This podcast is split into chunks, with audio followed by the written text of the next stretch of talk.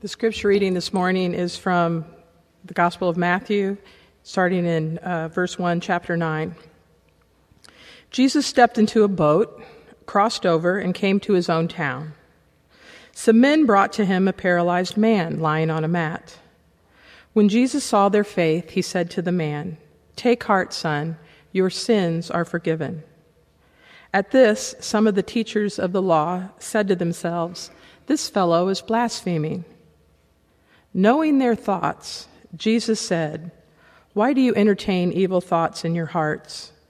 Which is easier, to say your sins are forgiven, or to say get up and walk? But I want you to know that the Son of Man has authority on earth to forgive sins. So he said to the paralyzed man, Get up, take your mat, and go home. Then the man got up and went home. When the crowd saw this, they were filled with awe, and they praised God who had given such authority to man. This is the gospel of the Lord of our Lord Jesus Christ.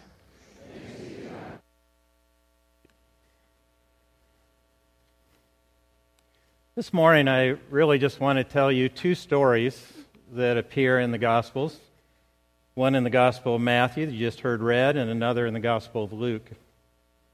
But before I talk about those stories, I want to ask you a question. I want you to think for a moment about a question with me.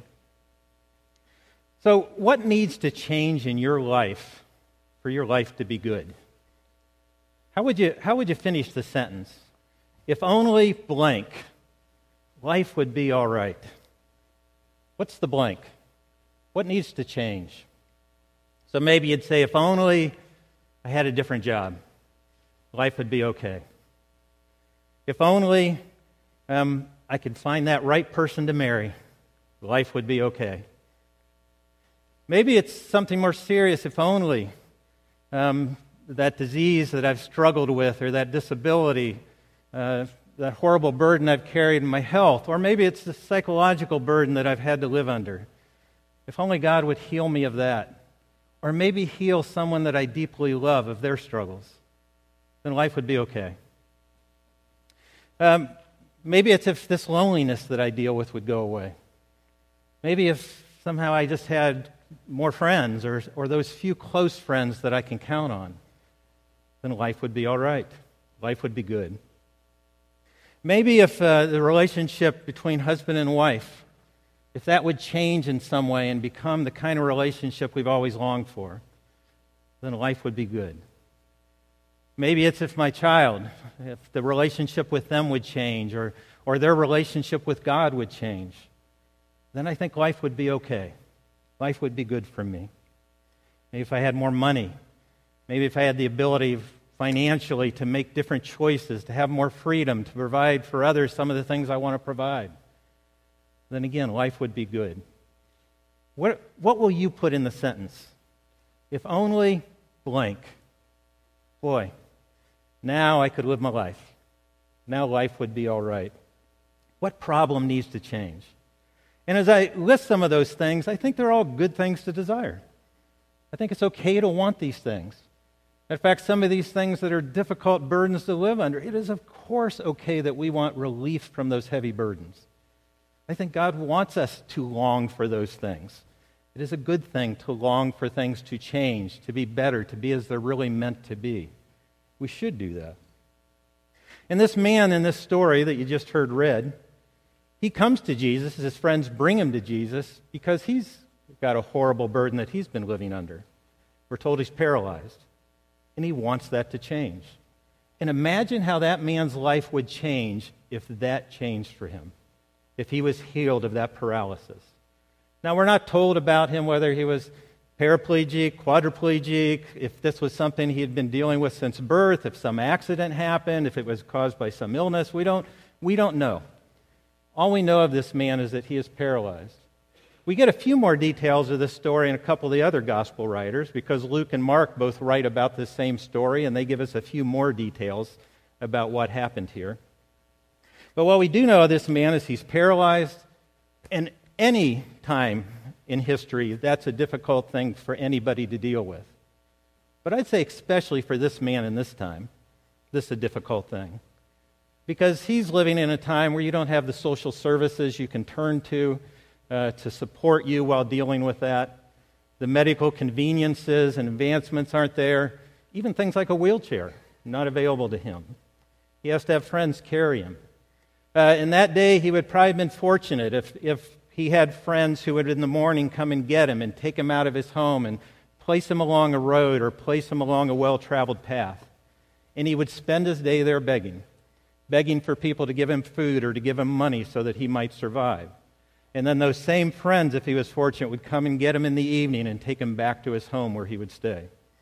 That was the kind of life this man probably had to live. He was fortunate, though, because he did have some good friends, some very committed friends who were so committed to him that they, they when they heard Jesus was in town, Jesus is back at his home base in Capernaum, and when they heard he's in town, they were willing to carry this man, this friend of theirs, over there to see Jesus, because surely they'd heard the stories about Jesus. Surely they'd heard the, heard the stories about the people that he has healed, and they want their friend to be healed. So they carry him there so that he can be healed. Now, Matthew tells us this story in a, in a kind of a series of stories he's telling, and all of them seem to point to the same point. He's told stories about Jesus healing people. He's told stories about Jesus driving out demons. He's told stories about Jesus even calming the storm. And he will go on and tell more stories of Jesus' miraculous acts in this section. And, and all of these seem to be pointing to the fact that Jesus has unique authority. Jesus has authority over the human body, over illness and disease and disability. Jesus has authority over the forces of evil. Jesus has authority even over the forces of nature. And now we come to this story Matthew tells us. Jesus has unbelievable authority he wants us to know and his listeners to know. And so he tells us this story. So he's, Jesus has just returned to his home base in Capernaum in Galilee. And we're told that he goes into some house. And he's in this house, and people have heard he's there, and I'm sure again have heard of the miraculous acts that he's done. And so they're all there wanting to be healed, wanting someone they loved who's strung with demon possession to have the demon driven out. People are there wanting blessed in some way by this miraculous man and his powers. And the house is completely full of people. And then we're told even outside there's a crowd around the house. And so these men carry this paralyzed friend of theirs to be healed by Jesus, and they're confronted with this giant crowd. And they know the likelihood that they're ever going to get their friend behind, in front of Jesus is just very improbable. They're never going to get him up there where he can see Jesus and be healed. So they devise a plan. They decide that they're going to go to kind of a round. They're going to go up on the roof. And they're up on the roof, and they take some tiles off of the roof of this home, and they lower this man down through the roof in front of Jesus. And we're told, it seems like this man was kind of afraid as he's being lowered down, maybe because he's being lowered down from the roof. But he's also probably kind of afraid because he's, he's cutting the line right? And we don't receive people well cut lines. He's cutting the line to be dropped down in front of Jesus. He doesn't know how Jesus is going to respond to him. Uh, what's going to happen? Will he be offended because I've done this and my friends have done this for me? But Scripture tells us that, that Jesus was moved by the faith of those friends. And I think also moved by the faith of this man who was willing to be dropped down in front of him. And Jesus says these words to him Take heart, son. The word take heart basically just means don't be afraid. Don't be afraid, son. Uses this term of endearment towards him, son. And then he says these words. Again, he's been dropped down in front of him. He's kind of afraid. And, and what he receives is someone who is kind towards him and caring towards him. I'm sure there's kind of a, an, an ah. It's okay. Jesus cares. Jesus is going to respond. And Jesus' words are, Your sins are forgiven. Now, I got to tell you, if I am the guy who just got dropped down after all that, and the words I hear are, Your sins are forgiven, pause. I'm thinking that's nice. Glad you did that. I don't know if you noticed anything else that might need done here uh, going to respond to something, another problem, or what's going to happen here? But all he hears is your sins are forgiven. I think, like, you know, I read that into the story because I think most of us are people who probably don't understand how miraculous that statement is. Your sins are forgiven. We probably don't understand that that addresses the problem, the real problem, the real obstacle to the life we long for is that your sins. Most of us probably just don't get it, and I doubt this man fully got it. There are always those other things. If that would just change, I'd have life. But do we really think, no, the real obstacle to life, to the life I'm made for and the life I long for, is sin? He says your sins are forgiven. You know, the word sin in the New Testament could also be translated just missing the mark. Well, that sounds nice, right? You missed the mark. You're a little bit off target. That's all sin is. Doesn't sound like such a bad thing. And I think that's how most of us think about sin. We're just a little off target. But Scripture also says that our sins are enmity towards God, actually hostile towards God. We sin against God. We turn our back upon Him. In Jeremiah 2, he describes it this way, paints this picture. It's like there's this living fountain, this fountain with water that's pure and just never ending and flowing freely. And this water God has put before us that we might drink and have our thirst satisfied. And our sin is that we go, nope, don't really want that, and we turn away from it. We reject it. We take His goodness and His blessing, what He's provided for us, and we say, no, I don't want that. And Jeremiah says, not only do we turn away from the gift He's given us, the provision of what we really long for that's before us, but then we turn and we dig out our own cistern. And in that day, that would have been meant you just kind of carve out a little indentation in the rock that would catch rainwater that would run into it. And he says, not only is this a, a cistern, but this is a broken cistern. This is one that leaks. He says, you go there and you dig that out and you drink from that instead. This water that's dirty rainwater that runs off and then fills this up and then leaks out. It's very temporary water. You would rather satisfy your thirst there than here. Why? Because I did that. Because that came from my hands. Because I'm dependent upon me when I go there. And what a lie that is, anyways, right? I'm dependent upon me. Well, where'd the rain come from? Right? Where'd the ability to carve out that rock come from? Uh, but I did that. That's me. And he says the great offense of our sin is we turn our back away from our good God, our Creator, the sustainer of life. And we turn towards this lie that somehow we can supply our own needs. No matter how bad it is, no matter how limited and temporary it is, we still choose somehow to believe that we can be our own God and we can provide for ourselves. He says that's our sin. Not just miss the mark a little, not just a little off target, a betrayal of our God. Psalm 24 says this Who may ascend the mountain of the Lord? Who may stand in his holy place? The one who has clean hands and a pure heart? Who does not trust in an idol or swear by a false God? It is sin that separates us from God and his blessings. That's sin. That's the ugliness of sin. This pure and holy and righteous God. We have separated ourselves from him because we've turned away from him and we've turned towards sin instead. That's the ugliness of sin. If you really want to understand how ugly sin is, think about the penalty for sin. Think about the cost of redemption. How much more then will the blood of Christ, the cost of redemption, the blood of Christ, his own life on the cross, who through the eternal Spirit offered himself unblemished to God, cleanse our consciences from acts that lead to death? That's the penalty death. Eternal spiritual death, separation from God so that we may serve the living God. He paid this price in our stead, gave his life to pay the penalty that we might have relationship with God again. Sin is more than just a little off target. It is a huge problem.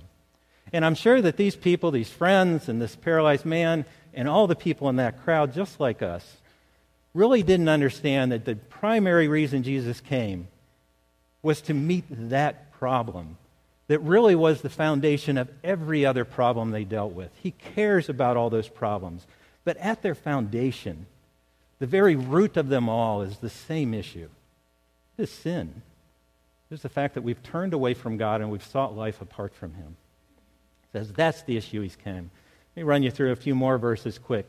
Here's Jesus at the Last Supper, right before his arrest. He says, This is my blood of the covenant, which is poured out for many for the forgiveness of sins.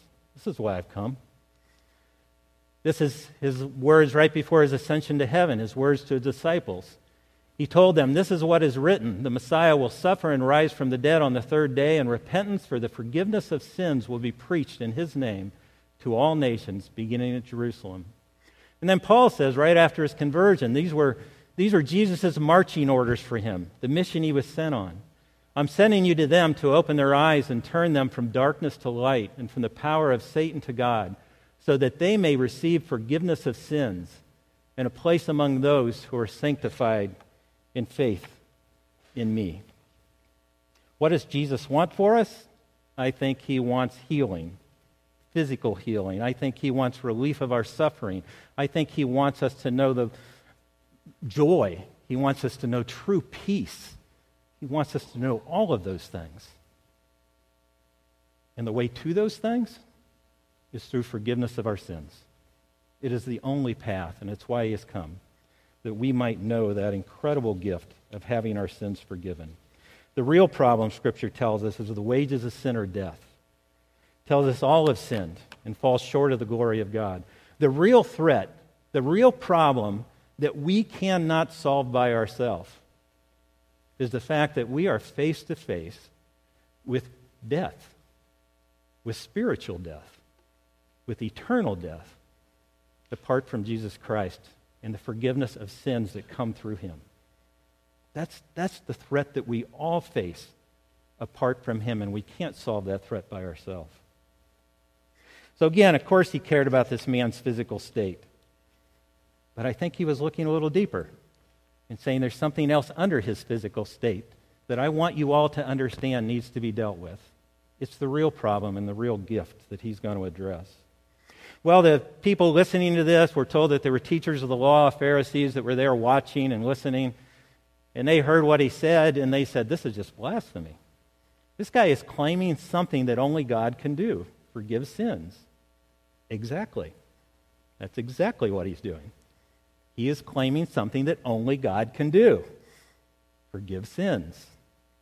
That's who he is God who can forgive sins. Well, you got to be careful when you think things around Jesus because he heard their thoughts. He understood what they were thinking. And so he says to them, Why do you entertain evil thoughts in your hearts? Which is easier to say, Your sins are forgiven, or to say, Get up and walk? Well, the answer is your sins are forgiven. Because if I walk over to you and say, Your sins are forgiven, how do you prove that, I, that it didn't happen? How do you verify? Oh, it happened, I'm telling you. Well, until you stand before the judgment seat of God, who knows, right?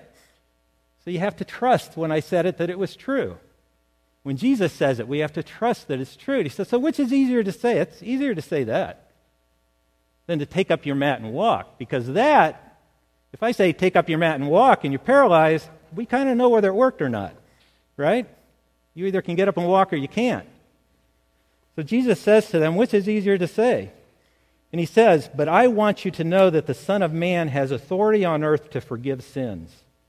So he said to the paralyzed man, Get up, take your mat, and go home. He says, I want you to know this. I don't want you just forgiven of your sins. I want you to know that your sins have been forgiven. I want you to understand it, know it, believe it. And, and since you can't really know it when I say it if it's true, I'm giving you evidence that I have the authority to say it. Evidence all over. I have power over paralysis.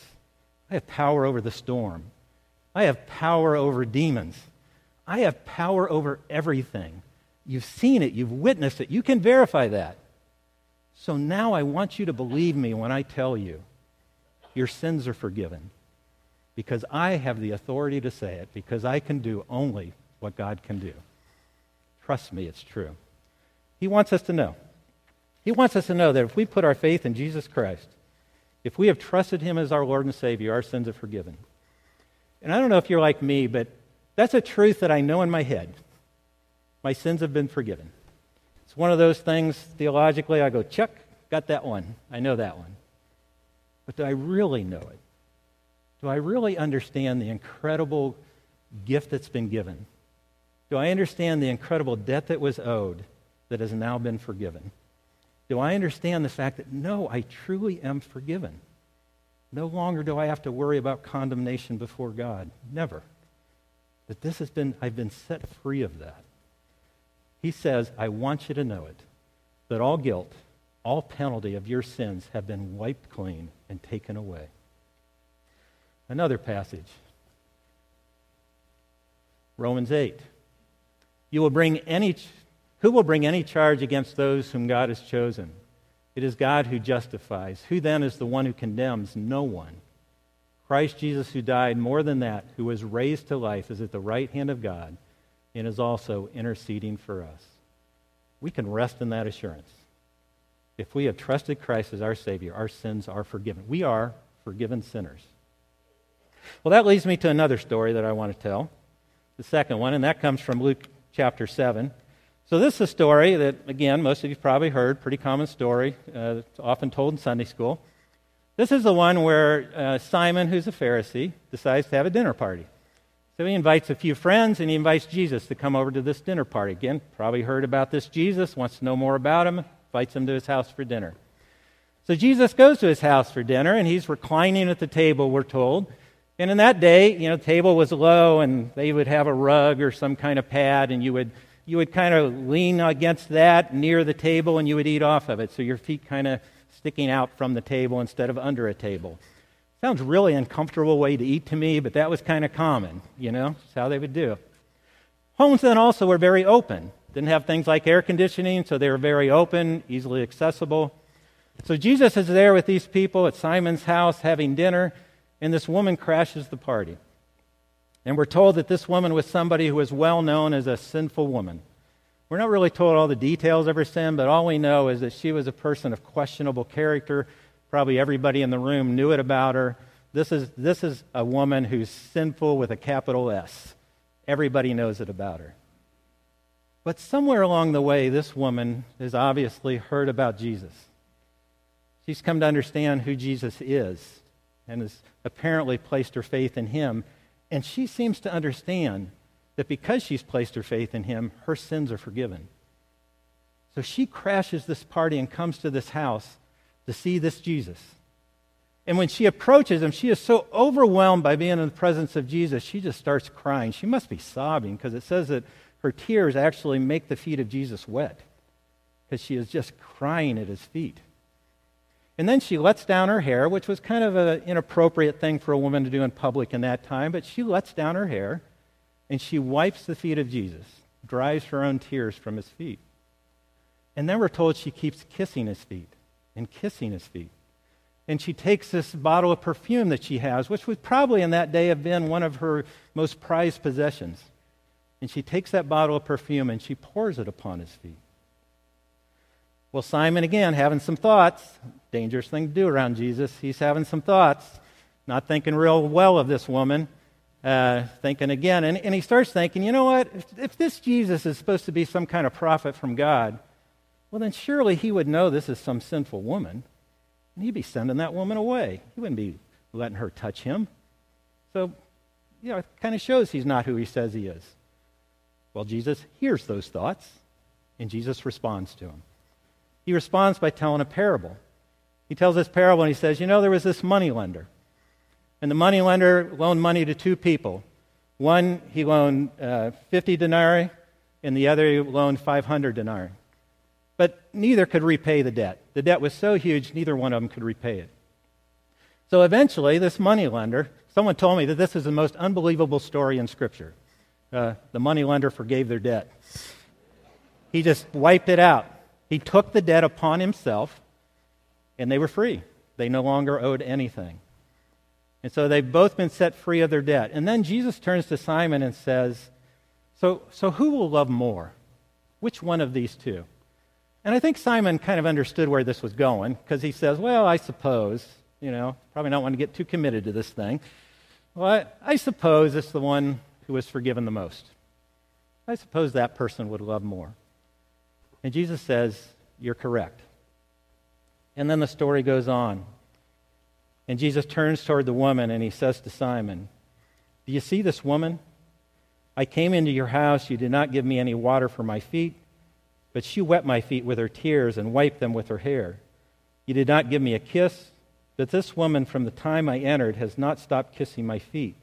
You did not put oil on my head, but she has poured perfume on my feet. Therefore I tell you, her many sins have been forgiven, as her great love has shown. I don't think he's saying she was forgiven because she did these things. Saying, this is a woman whose sins have been forgiven. You know how you know that? Look at her great love for me. Look at the great love she has. Obviously, this is a woman who's known the forgiveness of sins. And then he, he affirms what is already true your sins are forgiven. They are.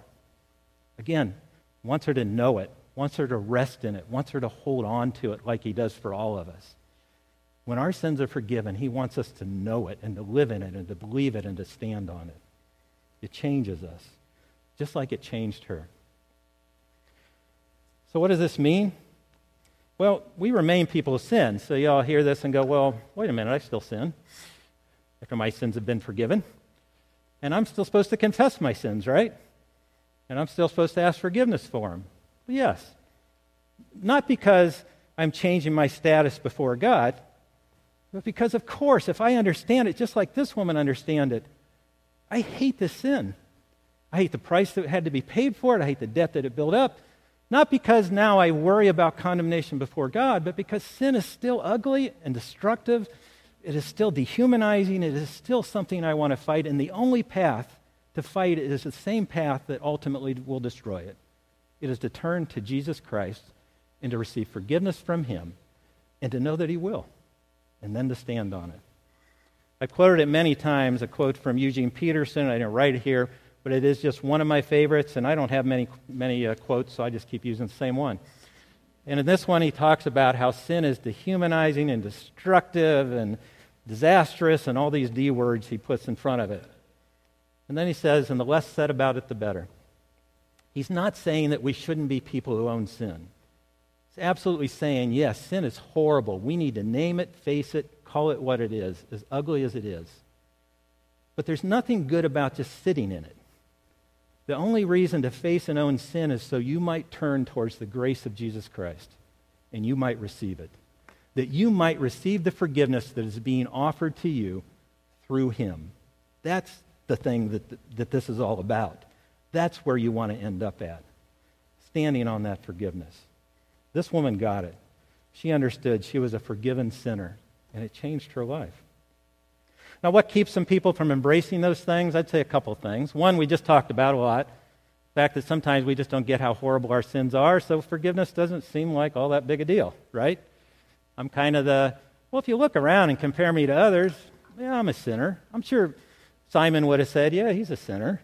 You know, a, a lowercase s sinner, small s sinner. When you compare me to everybody else, I'm not so bad.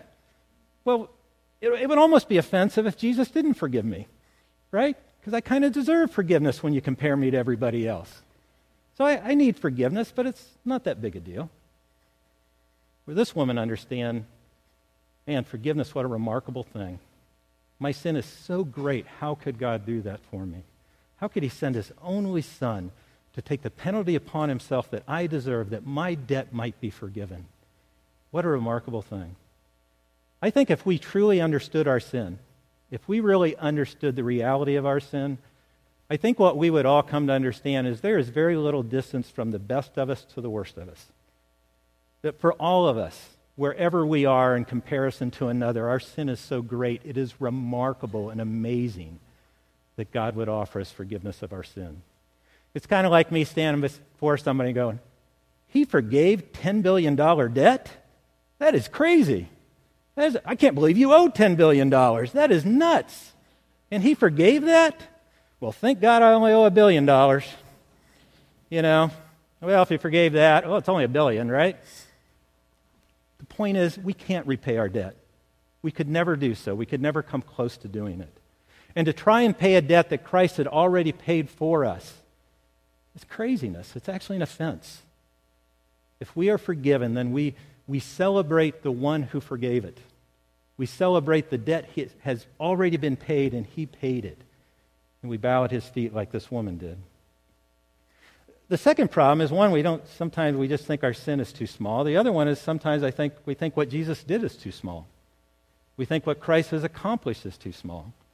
You know, I look at my own sin and I talk to people often about this, where there's some sin in their life, and I often say people kind of have a back pocket sin.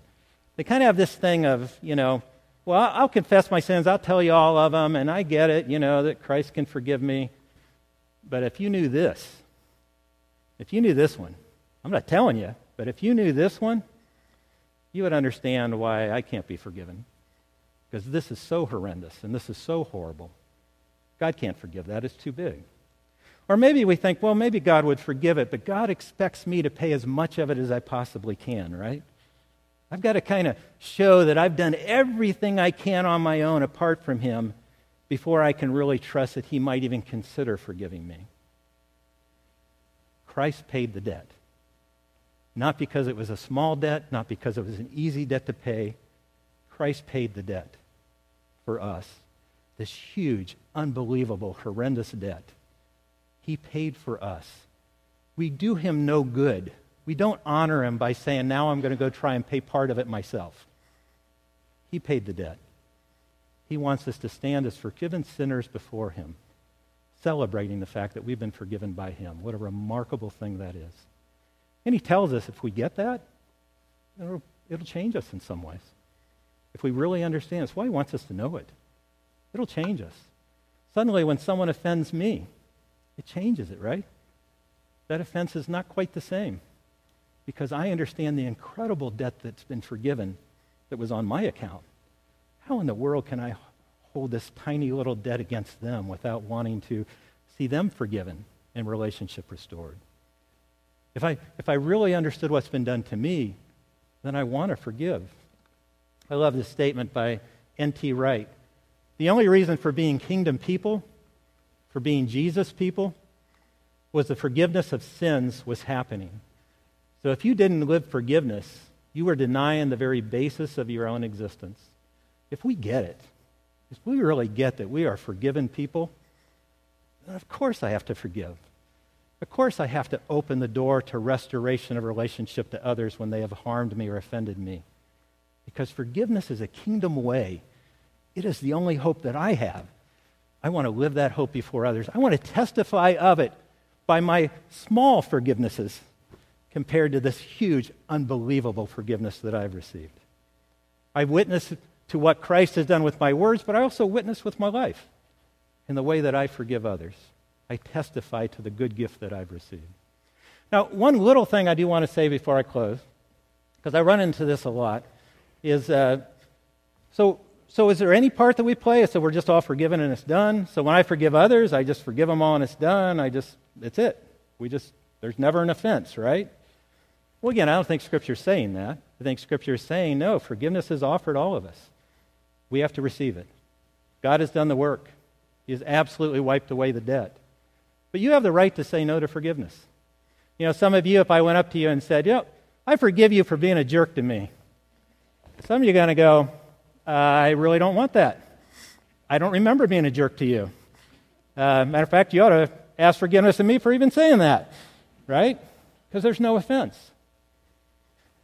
To, to receive forgiveness is to own there's a need. To receive forgiveness is to say, yes, there's an offense. I need something. That is how I receive. Uh, I'll end with a, one more quote. This is a bigger one from Miroslav Volf, a theologian. He says, God's gift was given, it was sent. But that's not enough. We need to receive it. We receive the gift by trusting that God has indeed forgiven us and by accepting both the accusation contained in forgiveness and the release from guilt and punishment. We believe and confess the wrong we've done. Without faith and repentance, we are not forgiven. God having done the forgiving notwithstanding. God has given, but we haven't received. Forgiveness is then stuck in the middle between the God who forgives and the humans who don't receive. God is offering forgiveness to us. God cared so much about res- restoration of a relationship between us and Him. He cared so much that we not face the horror of spiritual death that he sent his one and only Son to take the penalty that was ours upon himself, that we might now have available to us the forgiveness of our sins. Through faith, all we have to do is receive it. If you haven't, I'd encourage you to consider that. Talk to one of us. We would love to talk with you more about that. To receive, nothing you have to do, nothing that's on your shoulders. It's been done. You just need to receive it. Through faith, you just need to believe and take it on as yours and then stand on it. And if you have received that, then let's stand on it. Let's live as people who get it. Let's forgive others and open the door to restoration of relationship with them when they offend us. Let's invite them to receive our forgiveness. Let's hope for it and fight for it because we want restoration of relationship. Let's be people who celebrate and express our gratitude in our worship and praise for a God who has done such a remarkable thing. And let's continue to fight against sin, that horrible, ugly thing, by continually taking our sins before God again and again with that assurance that ultimately our sin will be forgiven. And even now, we have the assurance in this moment that God wants to forgive our sins. Let's pray. Father, what a remarkable um, couple of stories. Father, I pray that you would help us even scratch the surface of understanding uh, how far we have moved from you. Father, how ugly our sins truly are. But Father, I pray that it would just simply cause us to turn and see how remarkable and great and magnificent your grace is. I pray, Father, that your grace will be the thing that captivates us, uh, that changes us, that changes the way we love others and changes the way that we love you. Father, I pray that your grace would just infuse every part of our being, uh, that it would change us, that we grasp it, understand it, and live in it. In your blessed name, amen.